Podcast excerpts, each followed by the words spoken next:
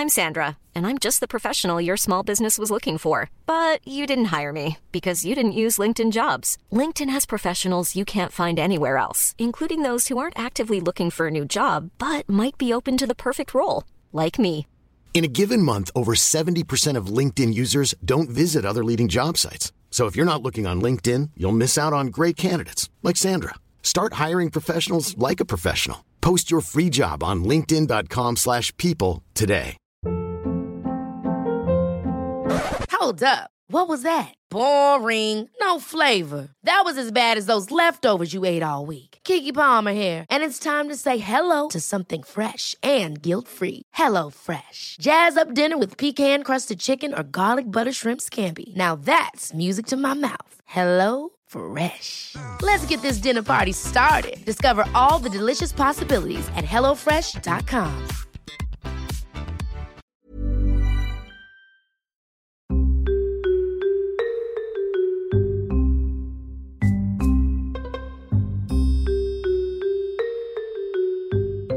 تخيلوا معي هالمشهد. بغرفة مغمورة بضوء الشمس في طفل صغير مبسوط إنه صار قادر يحبي.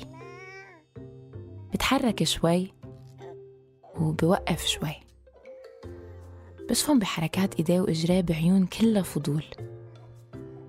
برجع بيتحرك لكن بحذر وكأنه لأول مرة بيستكشف المكان.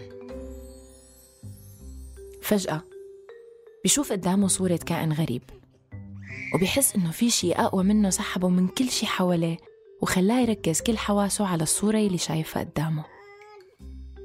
متخيلين الكم الهائل من الأسئلة اللي ممكن تكون عم تدور براسه؟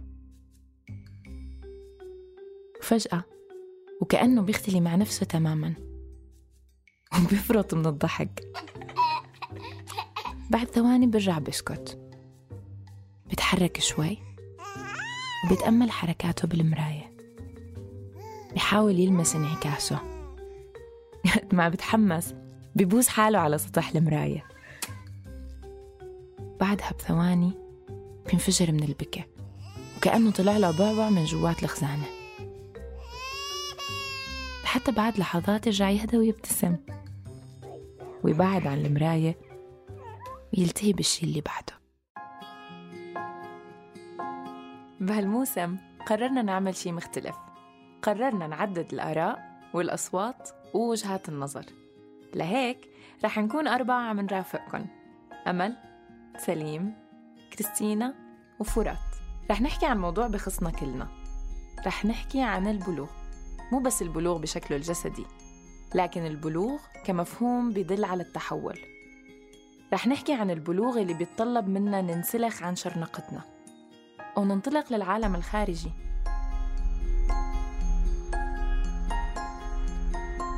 اليوم رح أكون معكم أنا كريستينا.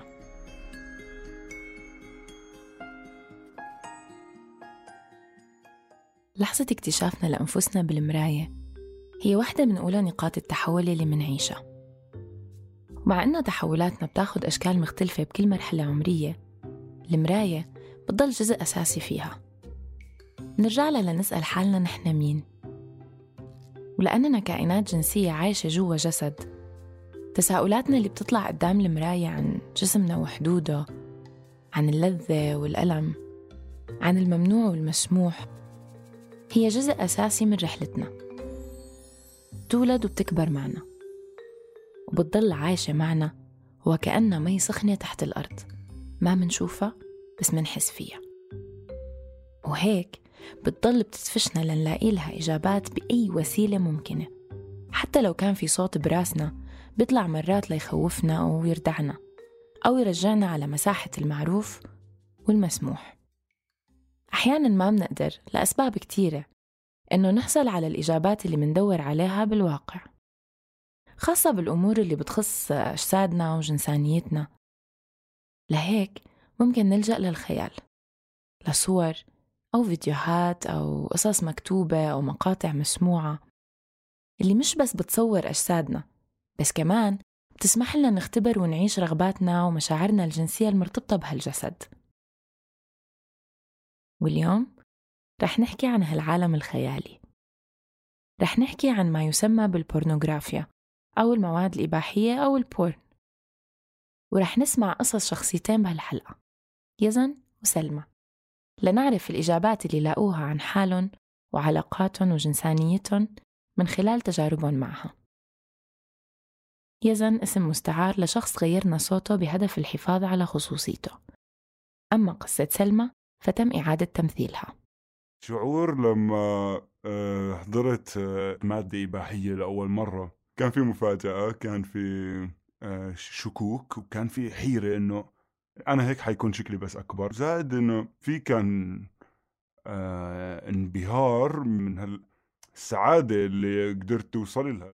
كان شعور زي ما حكيت لك في حيرة وتشوق كتير وزي اللي كان في فراغ وهلأ عم يتعبى بهاي كل الإجابات. فكان يغذيني كثير هاد يزن شاب بالعشرينات عايش بالأردن. بفترة مراهقته عاش ببيئة محافظة ما كانت عم تشبع فضوله الكبير ولا عم تعطيه إجابات منطقية على المليون سؤال اللي كانوا يدوروا براسه. عن حاله وعن جسمه وعن البنات اللي ما بصح له ياخذ ويعطي معهم غير بعيد لبعيد وعن حب الشباب وعن البلوغ وعن الجنس وعن كل المآسي والملاحم والفرح يلي بيرافقونا بمرحلة الهرمونات الفايضة والحياة المقلوبة فوقاني تحت أني. مصادر للمعرفة عن الجنس بجزم إنه عن جد ما كان في بحياتي. وبتذكر منيح آه، بعض الأسئلة اللي كنت آه، أسألها وبعض من أصحابي بيسألوها بالمدرسة بتذكر آه، أستاذ الأحياء كان كتير بيستحي وصاحبي سأله عن حب الشباب. فدائما بنفكر إنه حب الشباب مرتبط بالعادة السرية. وبتذكر هذيك اللحظة لأنه هذا السؤال اللي كان براسي وأنا كنت أكيد مش راح أسأله. بس صاحبي تجرأ وسأل هذا الأستاذ إنه أحكي لنا يعني إنه يا زلمة إيه احكي لنا شو القصة؟ والأستاذ عن جد صار وجهه أحمر. وحكى إنه إنه مش مضطرين يعني وإنه خلص سكروا على هالقصة. وبعدين حكى لنا حب الشباب بيظهر بجسمك إذا بلشت العادة السرية وما كملتها. فمعلومة كانت كان كثير سيئة وأنا فكرت إنه هيك عم بصير وإنه في الدهون هيك بتتراكم بجسمنا بأنه إحنا لازم نفرغ هاي الدهون ومش عم تتفرغ فبتطلع بوجهي. مش كتير أنا شكيت بالأستاذ لأنه هو كان مصدر واحد من مصادر المعرفة القليلة لإلي. فكنت فعلا آه، على يقين بأنه هو بيحكي صح. وبما إنه لا بالمدرسة ولا البيت كانوا الناس البالغين بحياة يزن مرتاحين يحكوا معه بأي موضوع بيتعلق بالجنس والجسد. شعوره وقت اكتشف المواد الإباحية كان وكأنه لقى كنوز مغارة علي بابا. م... بعتقد أول مرة بحضر فيها مادة إباحية بشي 13 13 14 سنة أنا من مواليد التسعينات. وبهديك الفترة بعمري كانت بدايات هدول ال mobiles اللي بنقدر يكون عندنا فيهم videos و ونبعث لبعض فيهم videos وبلوتوث و IR هاي بتخيل الفترة شي 14 ممكن.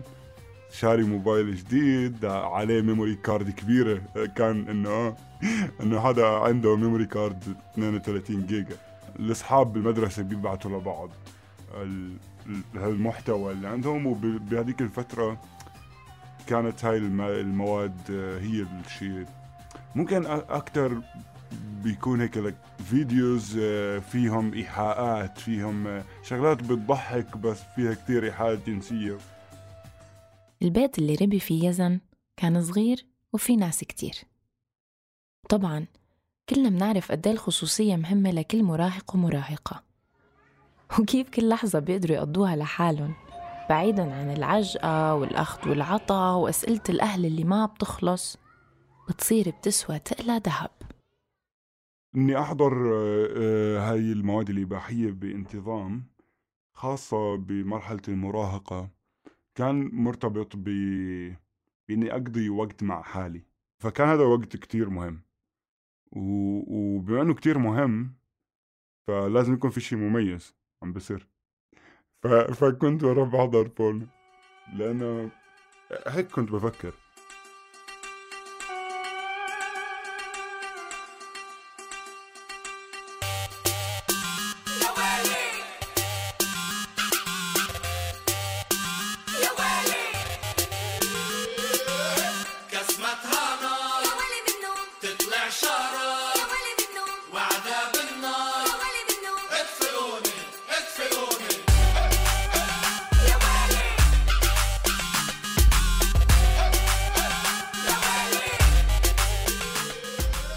وقت كبر يزن شوي ترك تليفونه والكنوز اللي عليه ليدخل بأول علاقة حميمة مع شريكه.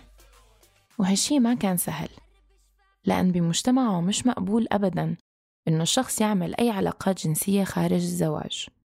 وبعد ما قدر يلاقي طرق سرية ليمارس الجنس بدون ما حدا يعرف كان يزن متحمس ومفكر إنه عارف وفاهم كل شي. لأن عالم الخيال الإباحي كان واهمه إنه صار عنده كل المعرفة اللي بيحتاجها ليختبر الجنس على أرض الواقع مع شخص آخر.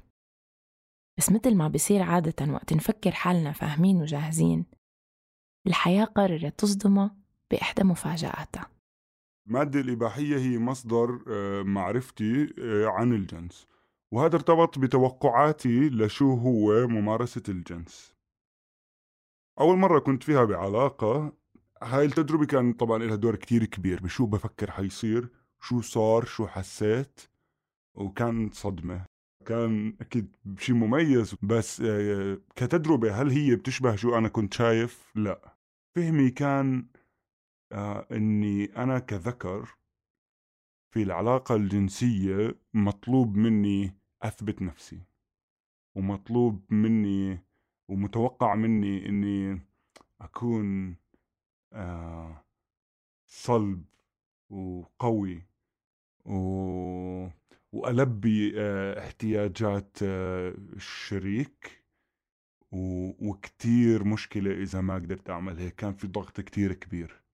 لأنه كل مرة حضرت فيها مادة إباحية هيك كان هيك كانت النهاية السعيدة أو أو هذا كان الهدف من ليش عم بتصير هاي العلاقة الجنسية. وهذا بعد وقت وقت قصير خلاني أفقد يعني أي شغف أو رغبة أو آه، أو فضول إني إني أقوم بهاي العلاقة كمان مرة. فالعلاقة الجنسية بسبب كل هذا الفهم كانت بالنسبة لي زي الشغل اللي بحبش أشتغله. هذا كله تؤثر على على الصعيد العاطفي على مشاعري تجاه الآخرين وعلى منع نفسي كمان. من مشاركة مشاعر لأنه يمكن تروح لهذاك المكان. المواد الإباحية اللي كان يحضرها يزن مش بس كانت السبب بإنه يتغلب كتير ليكون عنده وعي جنسي وعاطفي ومسؤولية تجاه حاله وتجاه الآخرين. لا وكمان أثرت على كيف بشوف النساء وأجسادهم وكيف بيتخيل علاقتهم مع الجنس والشهوة. الجزء الأول له علاقة بمظهر المرأة والمرأة بشكل عام وكيف لازم يكون شكلها وكيف لازم يكون شكل جسمها وحجم جسمها وشو في على جسمها. الجزء الثاني أثر على نظرتي للمرأة ككائن عنده شهوة لا يمكن السيطرة عليها. هيك هيك شفت يعني بهاي المواد بأنه المرأة آه، هي حدا عنده رغبة كتير كبيرة وبينتظر الفرصة المناسبة لممارسة علاقة جنسية وعلى الأغلب هو يعني آه، دائما في عنده رغبة لكن بينتظر الظروف المناسبة لتكون متوفرة. وكمية الامتنان اللي المرأة لازم تكون عندها إياها لأنها صح لها فرصة إنها تكون بعلاقة جنسية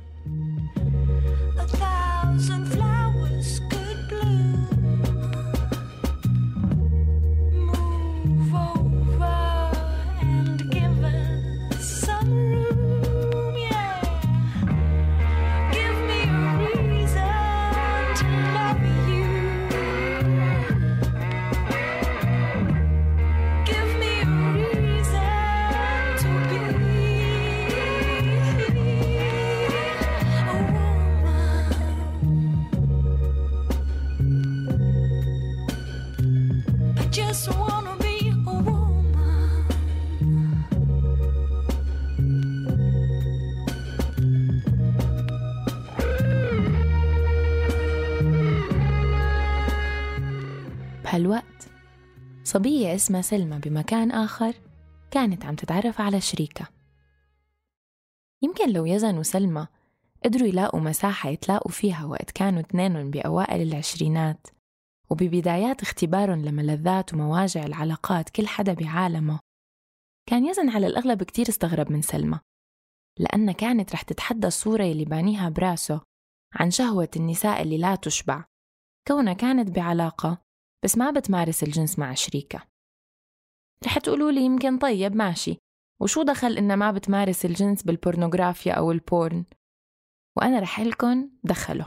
ودخلوا كتير كمان. وهلأ بتعرفوا كيف. بس خلونا أول نترك قصة يزن ونروح لنسمع من سلمى عن المرة الأولى اللي تسلل فيها ال porn على علاقتها مع حالها ومع حبيبها. كنا مروحين من السينما هداك اليوم. كان الفيلم اسمه دون جون عن واحد مدمن على الأفلام الإباحية. فبتذكر إني بالطريق للبيت حسيت إنه كان لازم أسأل صاحبي إذا بيحضر بورن هلا لما أفكر فيها بحس حالي كنت ساذج كتير. يعني كيف أصلا كنت بتوقع يقول لي إنه ما بيحضر؟ كان عمري وقتها عشرين سنة وكانت أول علاقة عاطفية بخوضها. ما كان عندي تجارب سابقة مع أي حدا من قبل. ما عندي إخوان شباب وما كنت أحتك بشباب من الأساس. فعالم الذكور كان غامض كتير. ما بعرف عنه أي إشي. وأنا نفسي وقتها ما كنت حاضرة بورن بحياتي. كل مواضيع الجنس والإثارة والرغبة كانوا مزويين بمكان معتم بعقلي كأنهم محبوسين بصندوق انفتح بهديك الليلة. المهم قررت إني أسأل صاحبي إذا بيحضر بورن وإذا بيحضر كم مرة بالأسبوع. كان شعور جدا غريب إني أواجهه عشان ما كنت قادر أقرر إذا عم بتعدى على خصوصيته ولا عم بدافع عن حقي كشريكة إله. كنت خجلانة من نفسي بس بنفس الوقت مصممة إنه لازم أسأل لأن الموضوع كان كتير كبير براسي. ومحرز إني أقيم العلاقة بناء عليه. فسألت وطبعا كانت الإجابة إنه بيحضر بورن وبيحضروا كتير. يعني تقريبا بشكل يومي.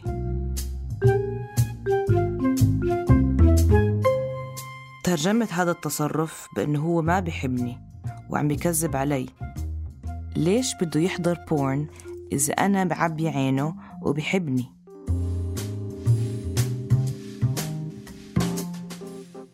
هديك اللحظة.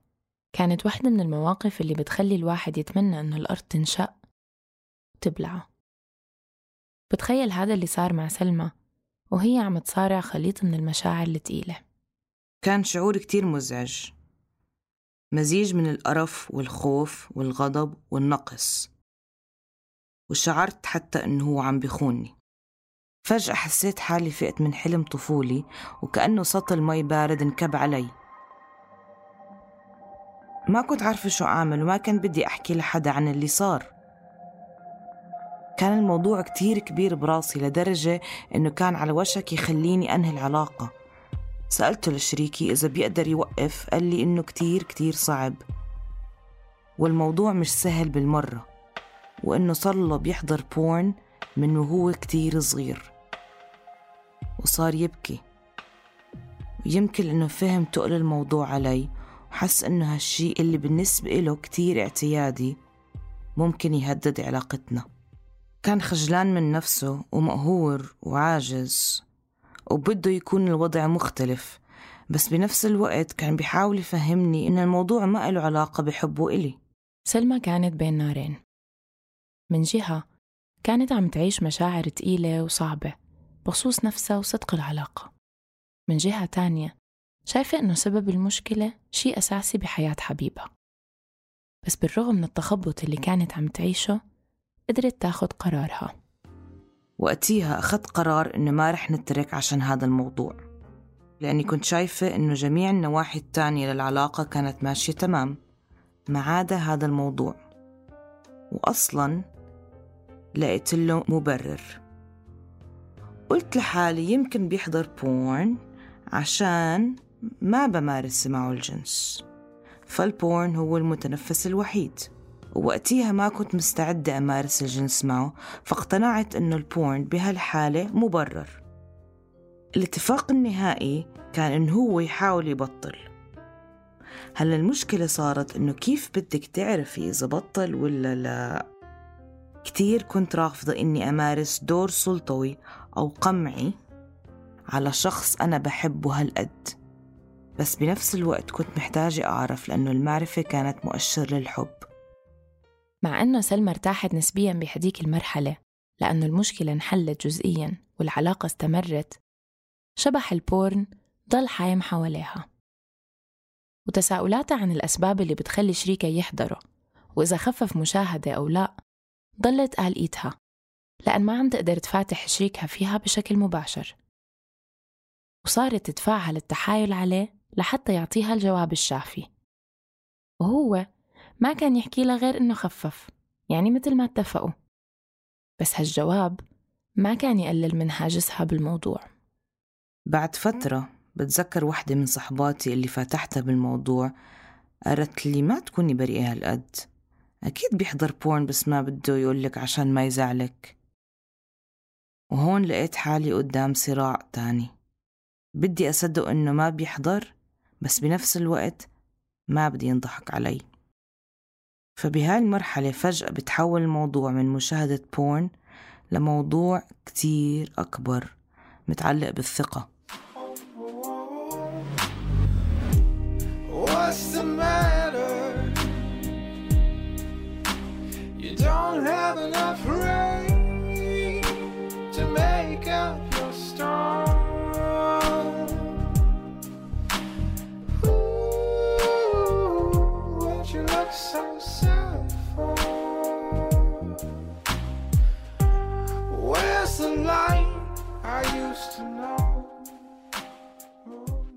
مع إنه المثل بيقول الباب اللي بيجيك منه ريح سده واستريح.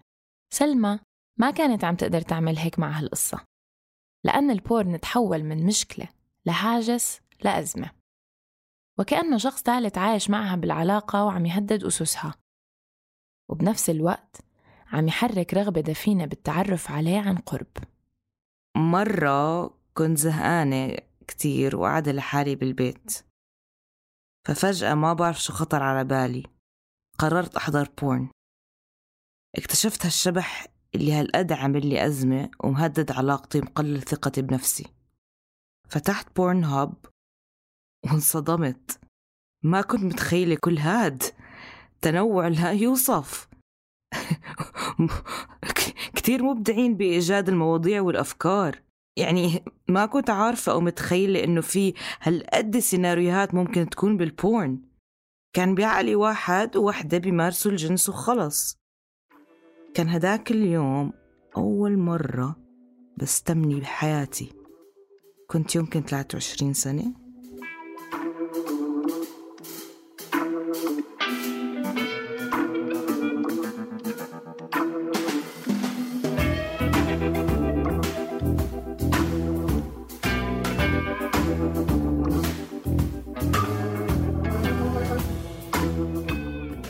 المواقع اللي بتعرض محتوى إباحي بتفتح باب ممارسات وإيحاءات وتصورات بتشوش لنا مفاهيمنا عن أجسادنا وعن الجنس.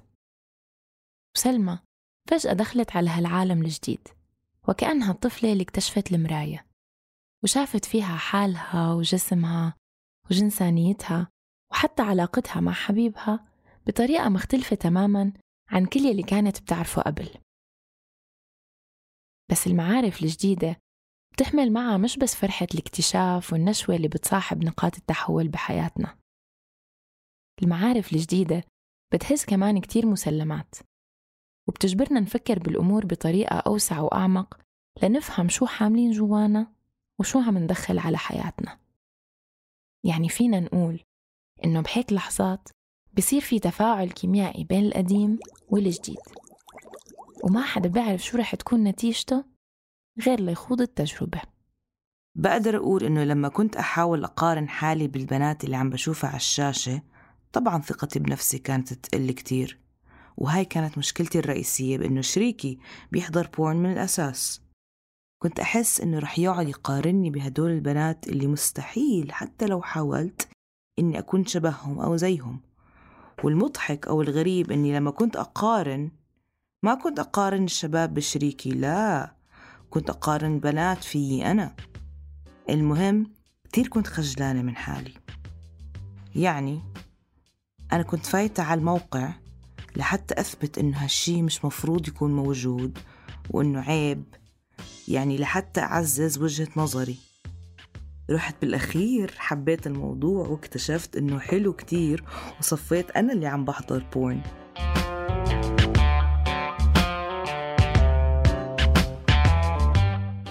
بعد فترة من ممارسة العادة السرية على ال porn حسيت حالي كتير منافقة وشعرت بالذنب وقلت لنفسي إذا بدك تكملي هيك لازم تحكي لشريكك. ما بنفع تحرميه من شغلة وإنتي تعمليها. كنت بحس إنه غلط ولهلأ بحس إنه غلط. يمكن عشان مزروع فيي أنا داخليا إنه الانفتاح الزائد عن حده بالجنس غلط أو عيب. وكمان في العامل الديني يعني بفترة ما لحد هلأ بعتبر نفسي مؤمنة فهذا بخلق لي صراع داخلي. يعني من جهة بصلي وبآمن بربنا بس من جهة تانية بحضر بورن اللي بطبيعة الحال يعد خطيئة. وبحس حالي منافقة مش بس من منظور ديني ولكن أيضا من منظور نسوي. يعني بحياتي اليومية وبمهنتي وتعاملاتي مع الناس بآمن إيمان مطلق بالمساواة ما بين المرأة والرجل. وبعتبر تسليع المرأة وتنميطها إشي كتير سيء. بس أول ما أختلي بنفسي بلاقي حالي ممكن أحضر فيديوهات بورن تظهر فيها المرأة تابعة للرجل. صحيح إنه الباب اللي فتحته سلمى على حالة طلع فيه وراه ألف باب تاني ومليون تساؤل ومشاعر متضاربة ولكن على مستوى العلاقة قدرت تفهم حبيبها أكتر وتستوعب ليه صعب يوقف أو يمتنع عن مشاهدة المواد الإباحية. وهالتجربة فتحت صفحة جديدة بقصتهم المشتركة صفحة فيها شي مختلف جذرياً طبعا مش دايما نقدر نسكر عيوننا بعد ما تنفتح على إشي مربك ومثير وحلو. فرجعت أحضر كل فترة والتانية وفتحت الموضوع مع شريكي. كان موقف كتير مضحك. بتذكر هيك ابتسم وإحنا الاثنين زي كأنه حسينا إنه عدينا مرحلة بعلاقتنا أو أو أو اجتزنا شوط طويل. وصلنا لنهاية ما كنا متخيلينها بالمرة. وكأنه فجأة كبرنا.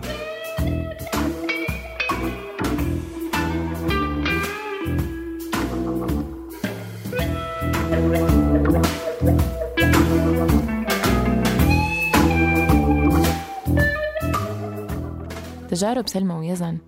تشبه تجارب كتير شباب وصبايا.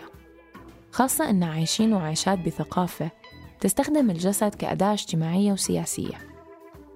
وبتتعامل مع الجنس على إنه عيب مع إنه حاضر بكتير من تفاصيل حيواتنا اليومية. لهيك حاجتنا لفهمه واختباره كبيرة وما بنقدر نتجاهلها. بما إنها عيب منعيشها بالسر وبخجل أو بعنف أو مننسج حواليها أساطير وحكايات. من غير ما نعرف شو الصح منا وشو الخطأ. يعني مثلا من المعتقدات الشائعة إنه المواد الإباحية مصنوعة للرجال بالدرجة الأولى وإنه النساء ما بيهتموا فيها. ولكن بدراسة أجرتها شركة تنجا بالولايات المتحدة الأمريكية بال 2019 تبين إنه 55% من النساء بيشاهدوا محتوى إباحي وقت يمارسوا إمتاع الذات. خلينا نعرف عن الموضوع من وجهة نظر مختصة بمسألة مشاهدة الأفلام الإباحية لنفهم أكثر ليش منحضرها وكيف بتأثر علينا. بقدم لكم دكتورة ساندرين عطلة متخصصة بالطب الجنسي وبالعلاج النفسي الجنسي وناشطة على وسائل التواصل الاجتماعي في مجال التثقيف الجنسي وكمان معدة بودكاست حكي صريح عبر منصة حكواتي. في بعض الأشخاص تحضر أفلام إباحية بغاية التثقيف الجنسي.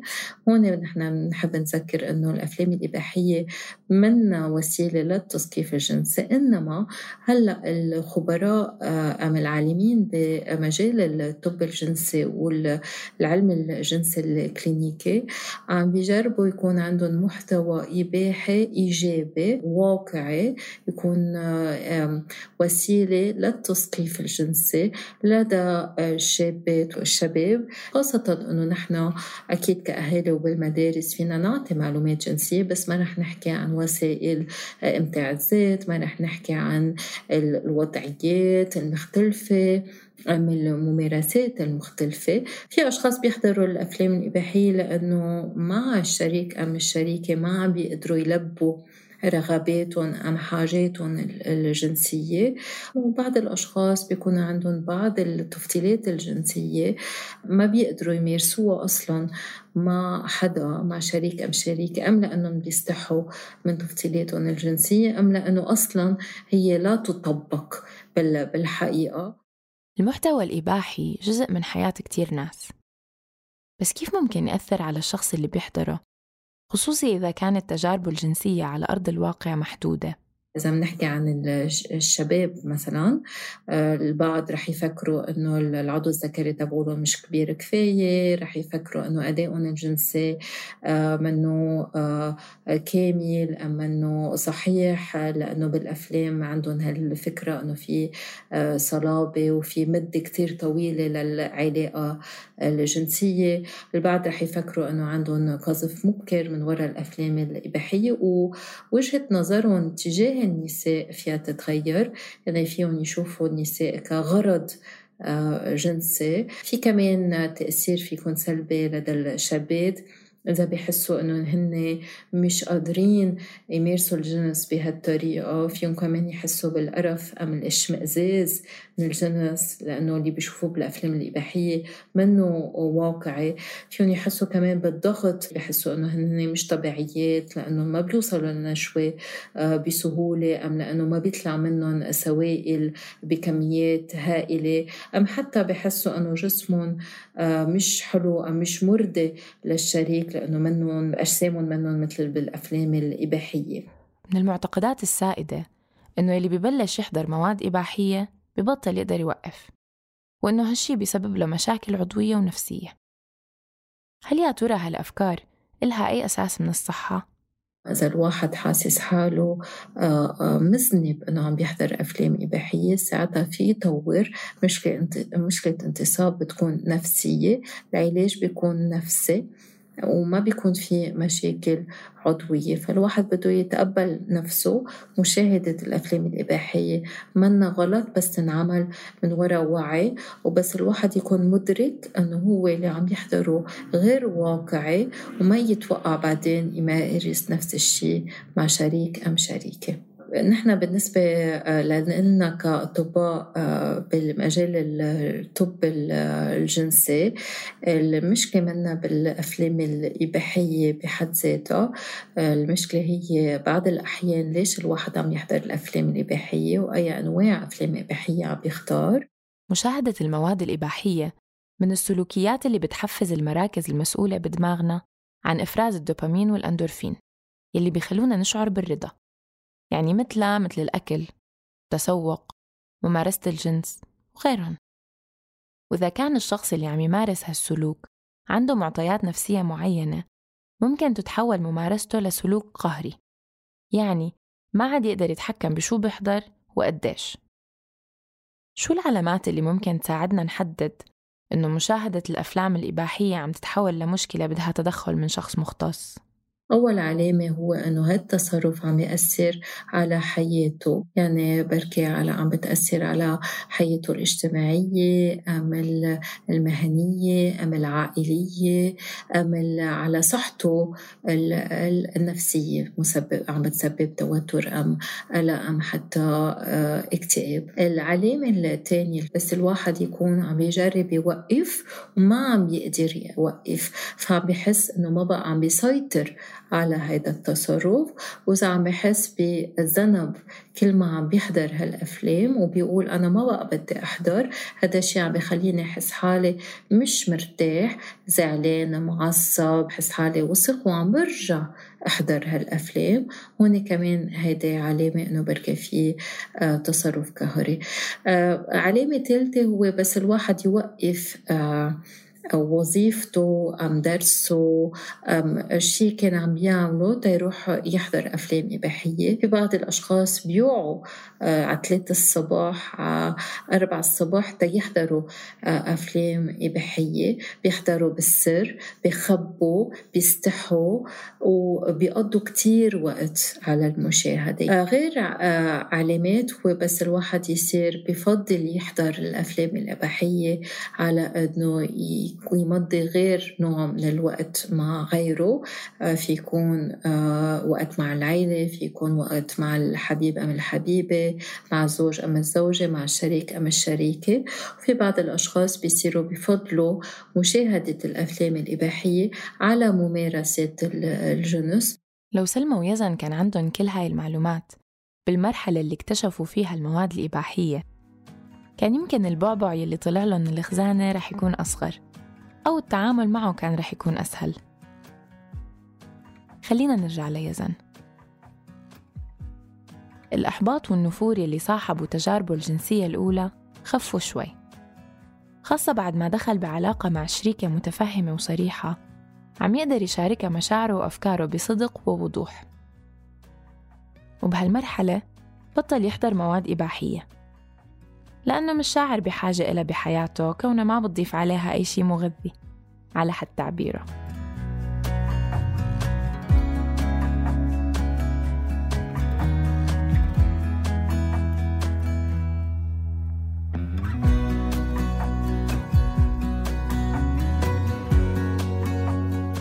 سلمى بمحل تاني خلقت توازنات جديدة بعلاقاتها مع حالها ومع شريكها ومع ال porn. وقدرت تحط كل واحدة منهم على رف خاص فيها من غير عجقة ومن غير كركبة. إحنا هلا متزوجين مع إني كنت بفكر إنه بعد ما نمارس الجنس ما بنفع نحضر porn. بس حتى وجهة النظر هاي اختلفت مع الوقت. ما عندي مشكلة هلا إنه شريكي يحضر porn. طبعا ما بدي أعرف وما بدي أصلا نفتح الموضوع بس صرت مقتنعة إنه هالمساحة ملكه هو مش ملكي أنا. علما أن الحرية هاي بنظري بتنتهي لما يتحول الموضوع لإدمان أو لما يأثر على علاقتي الجنسية معه.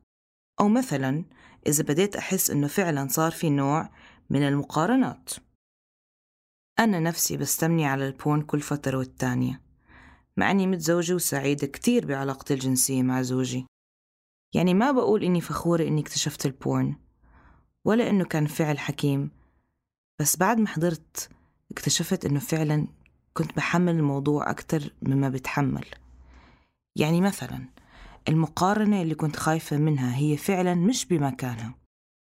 استوعبت إنه ال porn موجود بصندوق مختلف تماما عن الحب والعلاقة الحقيقية اللي بتجمعني بشريكي الصندوق اللي بيحتوي على البورن بيحتوي على الغريزة الحيوانية الشهوة يعني اللذة المؤقتة.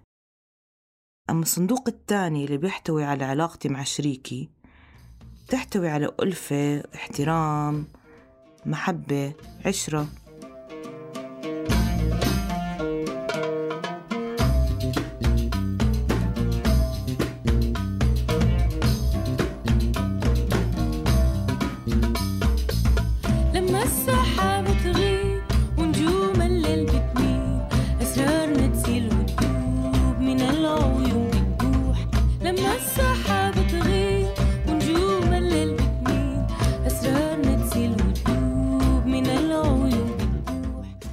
الخيال. ممكن يكون وسيلتنا لنكتشف رغباتنا الحميمة. وأسرارنا الدفينة اللي بنخجل نحكيها حتى لحالنا. أو ممكن يكون المتنفس الوحيد لنعيش جنسانيتنا. وكمان ممكن يكون صندوق أسود. منخبي فيه أشباح العيب اللي بتطاردنا حتى ما نضطر نتعامل معها وممكن كمان يكون شباك. منطل منه على العالم الواسع اللي منتشاركه مع كتير ناس بيشبهونا أكتر ما منتصور بما إنه الخيارات قدامنا كتيرة ما قلنا غير نتحلى بالشجاعة والوعي. لنمضي بالرحلة اللي بتناسبنا وبتناسب أجسادنا. لحبيبنا مصيره يعود الوداع كشف المكتوب. لحبيبنا مصيره يعود. كنا معكم من الإعداد والتقديم كريستينا كغدو. من التحرير صابرين طه من هندسة الصوت حسان مهرة ومن النشر والتوزيع مرام النبالي. قامت بالأداء التمثيلي لقصة سلمى شيرين زعمط. ما تنسوا تشتركوا بقناة عيب على تطبيقات البودكاست لحتى توصلكم تنبيهات الحلقات الجديدة.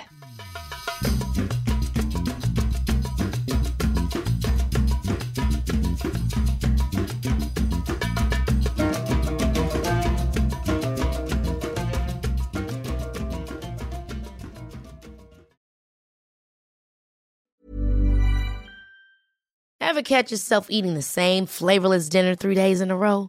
Dreaming of something better? Well, HelloFresh is your guilt-free dream come true, baby. It's me, Kiki Palmer. Let's wake up those taste buds with hot, juicy pecan-crusted chicken or garlic butter shrimp scampi. Mm. Hello Fresh. Stop dreaming of all the delicious possibilities and dig in at HelloFresh.com. Let's get this dinner party started.